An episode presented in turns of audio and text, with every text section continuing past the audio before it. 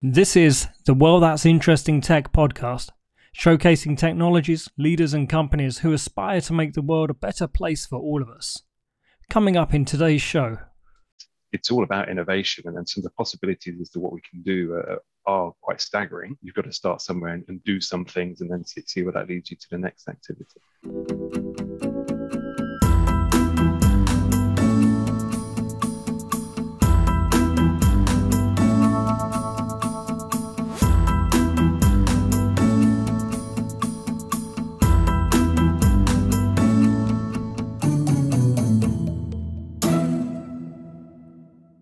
Hello and welcome. Today I'm very excited to be joined by Ian Caveney, Head of Tech for Good at BT. So, Ian, thank you so much for joining me today. Um, please introduce yourself and tell me what do you do as Head, head of Tech for Good? I generally describe it as, as a bit of a business development role. Um, I work within the uh, digital impact and sustainability team at BT, which essentially is a CSR team. But, but my, my role is, is very interesting in the sense that I'm there to drive tech innovation within the different parts of BT that essentially can deliver positive environmental outputs or can deliver positive societal impact. Why do you do this? There's there's a million things you could be doing, but what brought you here? The bulk of my background has actually been in, in brand strategy and, and, and advertising and communications. Um, and I suppose it was back actually working on the launch of the EE brand uh, back in 2012, where actually my, my eyes sort of be open to the idea of purpose and, and responsibility. And, and I think that was part of the fact that we were really looking to embed the idea of uh, uh, you know responsibility and sustainability into the EE brand at that time. And then from that, the classic thing, one thing led to another. So when an opportunity came to actually take up and lead the sustainability team at EE, I was sort of thought this is a once in a lifetime opportunity to, to sort of take a take a sideways move into a, a new area. I've I've kind of sort of forged this air of belief, you know, the technology that telecoms providers deliver has a great ability to, to sort of have the transformative impact on, on, on people and communities and society mm-hmm. as a whole. So I, I, think it's kind of always been something that I've been being a tech optimist. I've, I've really focused on that. What is it that you hope to be able to contribute to to the global uh, to the global kind of um, race towards these wonderfully coloured charts? Yeah.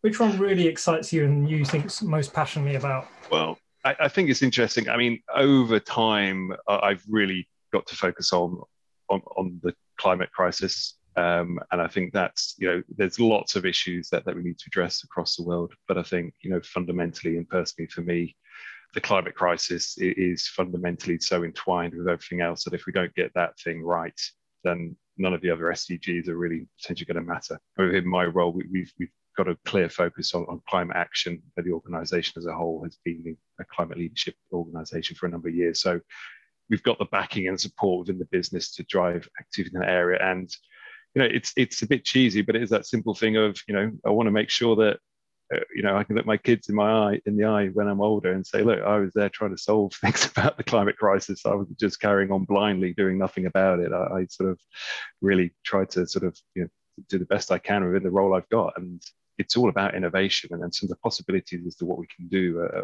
are quite staggering. Um, but but it's yeah, it's about you know you've got to start somewhere and, and do some things, and then see, see where that leads you to the next activity. How do you see you know people looking at you at telecoms trying to do tech for good? And do you have to explain it much, or do you have to talk about the things you enable?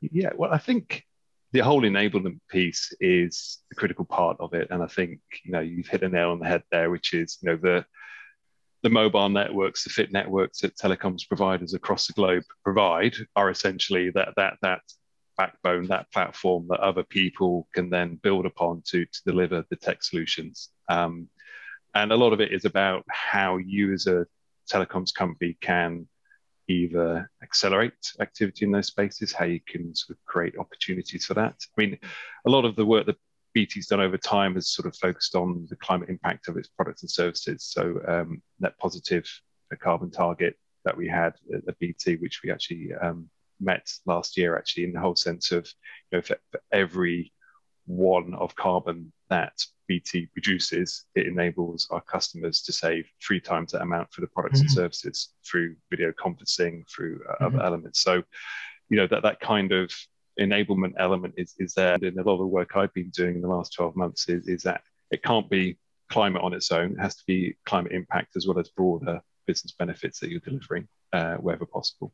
Um, and I think that whole commercial lens to it is is essential. Um, otherwise, you know, it's technical good activities are going to be reliant on philanthropic funding or, or, that kind of thing, and that, that's not going to drive the systematic change that that's required. So, a lot of my work, you know, although I come from the sustainability team, actually has an overt commercial lens to it because it has to have value and it has to have, you know, longevity and to be able to fund itself. You're, you're selling things that have a positive impact, so it's you know profit with purpose. You know, you know that that that is a key thing I believe in. Is that, that yeah, you, you can get the two things where you can deliver profit, but you can also have a positive impact at the same time. And I think that that whole groundswell in ESG uh, from the investor community as well is, is absolutely leading that. And yeah, I, I suppose having that buy-in and support from the top of the house. So you know, this is something whereby you know, the CEO, the chairman believe in in what it is that we're doing here, and it's, it's embedded into the overall business strategy. Actually, in the sense of you know what BT should deliver. It should be helping to deliver a bright, sustainable future. That's we, have got the, I suppose, the license to do what we want, what we need to do. Um, tricky bit though is, is making it happen. As you probably know, in any organisation, it, it's great to have words on PowerPoint decks and, and to have a nice purpose and, and all these sort of things, but driving that within a commercial organisation and driving that with you know, people who are, often have a lot of short-term targets is can, can be tricky. But you know, I have to say people are open to it. Um, people realize that there's a reason why we should be doing these sort of things, and and yeah, so it's just that bit mm-hmm. of a, process and a journey that that a business like BT is going on. Is this for good movement um, and um, kind of momentum, particularly with the ESG funding that you mentioned? Is it different today than it was CSR, you know, 10, 15 years ago?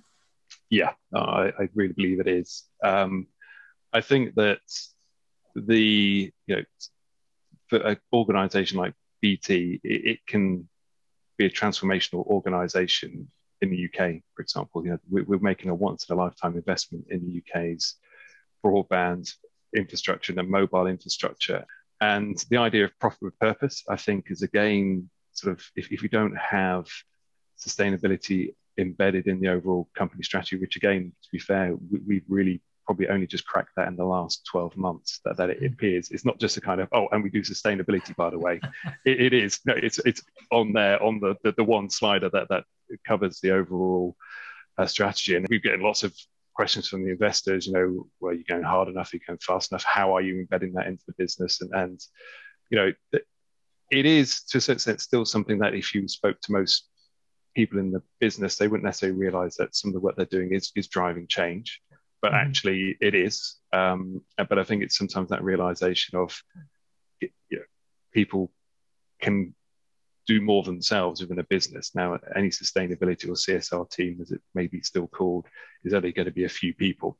You know, and, and if I take BT, you know, there's over 100,000 people. So we, we, as ourselves aren't going to manage and deliver everything. We have to look at how we embed that change, how we embed that work within the business. And essentially that's really kind of I go back to describe my, my role as a business development role, is kind of looking at uh, how we can create the right circumstances or the right opportunities to do tech like this. But then the idea is, is once you prove the opportunity and prove the case for it, then there's nothing to stop the different parts of the business to take ownership and drive it forward. You're not just disseminating ownership of those goals, but almost decentralizing it across the business, are you?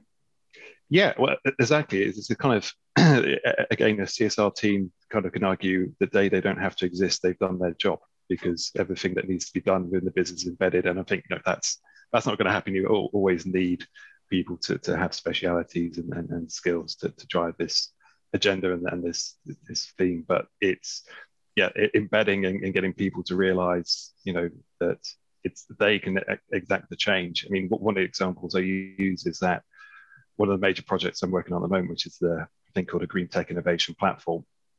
Part of the, the outcome we're driving to is that uh, different uh, commercial parts of the business will be delivering propositions.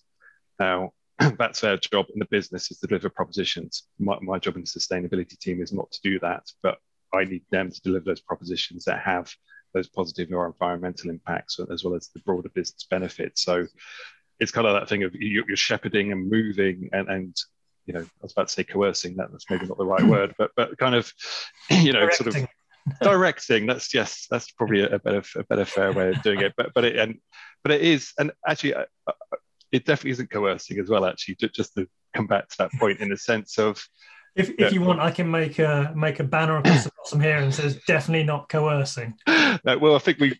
I mean, I could probably say in, in sense of I think about when I started some of the work I was doing 12 months ago, talking about the importance of the climate action us need to do things, and that was even pre pre COVID. I didn't have anybody questioning the, the issue of climate as being something that's not there.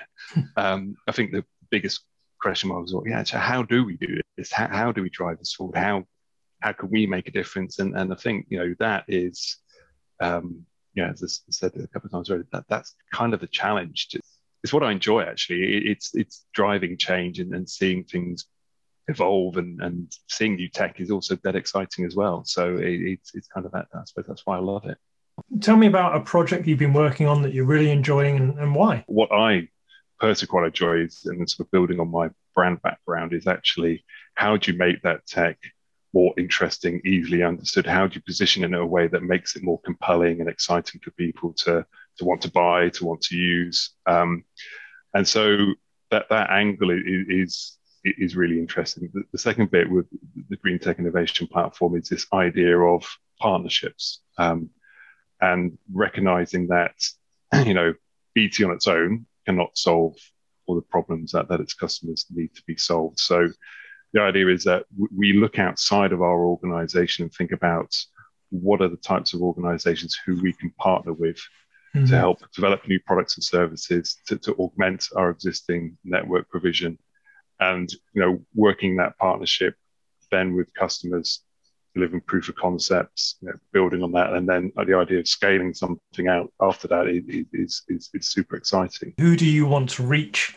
uh, to invite them to come and work with you working very closely with an organization called plug and play. A silicon valley based organization who essentially drive a lot of innovation that they support and, and fund a lot of early stage and scale up organizations. Mm-hmm. But then on the other side, what they do, they work with a number of large corporates in terms of driving innovation agendas. So they kind of meld both the corporate and the innovation community together. Um, and, and they've been a sort of a key partner on the whole green tech platform work around helping us scout, helping us find who's out there. Um, but then sort of driving that that, that process towards um, you know proof of concepts and things, which is essentially um, where we're at now. We, we had an event uh, at the back end of January where we launched uh, the, the two new partnerships that have come from that work, and now mm-hmm. um, was positive. Actually, we had quite a few inquiries about proof of concept opportunities, and, and now sort of in the following weeks we've just been having discussions with a lot of public sector customers here in the UK. From a uh, general John or Jane on the street, how are they going to start to see the impact of the work that you're doing? How does that filter down out through all of these partnerships into our lives? Some of it they might not notice, which is mm-hmm. sometimes great in the sense of hopefully things are happening in the background. Um, I think one, one example, so, so I'll talk about IOPT. Um, so they are one of the partners we, have signed up through the Green Tech Innovation Platform. Um, they're a Glasgow, Glasgow-based scale-up, and essentially what they offer is a IoT solution for social housing. So essentially, what they're able to do is to install sensors into housing, which will measure damp, mold, um, you know, heat, etc. And from that, you can basically um, essentially and, and, even sort of understand issues around fuel poverty, etc., which obviously is, is a, big, big important issue. And mm. and as part of their solution, what what they also have is is a app they've developed, which is uh, you know can actually act as a communicating uh, opportunity to tenants. Because again, if you issues of costs of you know damp and those sort of things, if you're able to stop them earlier, that then you you know you as a social housing provider can save literally thousands and millions of pounds. So so the idea is, is that there's a preventative maintenance element to it, but then also there's a actual element around having better communication with your tenants. You know, you're not sending engineers out to check things that they don't need to check. So you're reducing travel. Um, mm-hmm. So that there's lots of, you know, and these are all when you add up the, the kind of the sort of business case benefits around you know preventative maintenance savings etc along with the environmental benefits what you then start to build mm-hmm. up is you know a massively good reason to to actually drive these sort of solutions forward. Air quality is a thing that I've been spending a lot of time on um, and having a lot of conversations on. I've got this one over here, the Flow. Uh, yeah. I built my own uh, as well, and from my old, we met originally when I was at RootMetrics. So taking some of those concepts, I was working on an idea of almost decentralized hyperlocal air quality monitoring. One of the interesting things I think that will happen within climate over the next three to five years is, is the whole climate finance side of things, which, which will mm-hmm. open up again, going back to the investment side, what, what's going to drive it is is that um, you know, I'm not a raging capitalist, but at the same time, you know, money does drive a lot of action. So the fact if if that there's you know, people are going to need to uh, invest in green activities to avoid paying too much in tax, etc., then that's going to lead the regulatory things is going to lead things in a certain way, and then equally better regulation around climate finance, that kind of thing, is also going to give people confidence to do more in that space. Because yeah, if, if, there are always going to be companies that you know, airline sector. Um, I don't think we're going to have a an electric Boeing 747 anytime soon. So it's, or are we? Oh. My, my first interview, so if you're watching this, go and have a look at YouTube, is with a company called Electric Sky, and they hmm. are working on beaming electricity into the planes. Um, very, it's fascinating and right without go, killing birds. so, but, so, yeah, that's very good. But it is, you know, there is, you know, there are going to be people who are going to need to use offsets in relation to their climate activities. Until you make finance tied to your environmental impact or, or your purpose or your impact on any of these, maybe.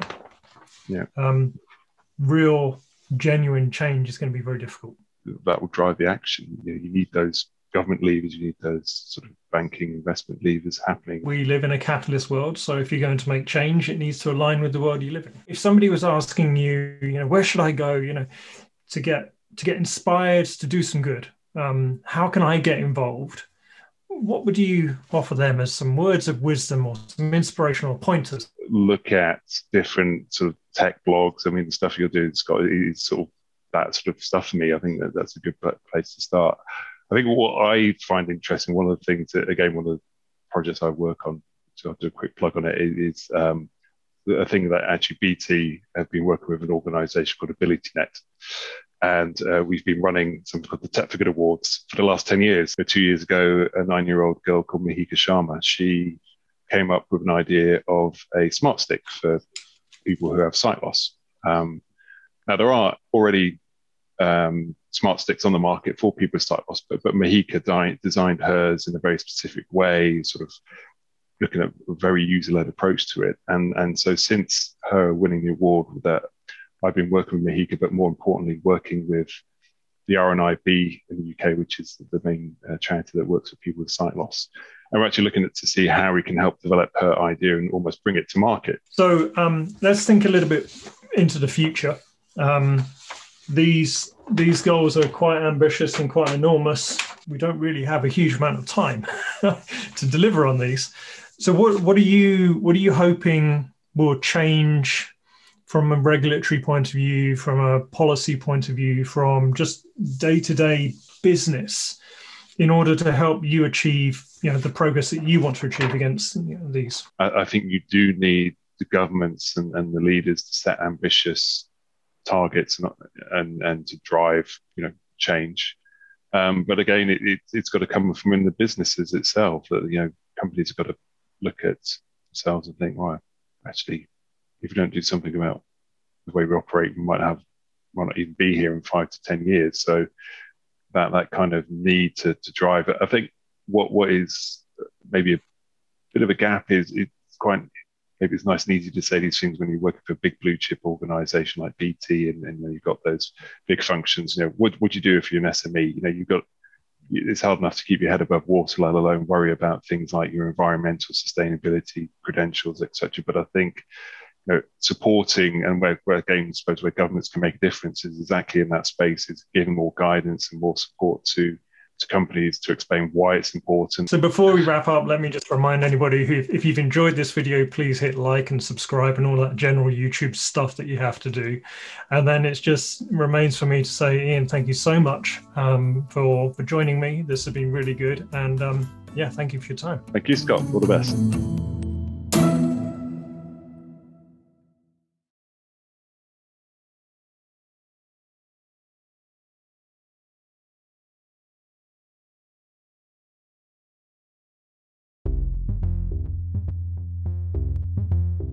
And that's it for today's show. As usual, a big thank you to our guests for joining us on the show, and a big thank you for all of you for listening and tuning in. If you want to find out more about technologies, companies, leaders that are aspiring to make the world a better place and aligning to the UN Sustainable Development Goals, check out our website, wellthat'sinteresting.tech. You'll also find information below in the show notes that will help you find us on Twitter, YouTube, Instagram, LinkedIn, and of course, Facebook.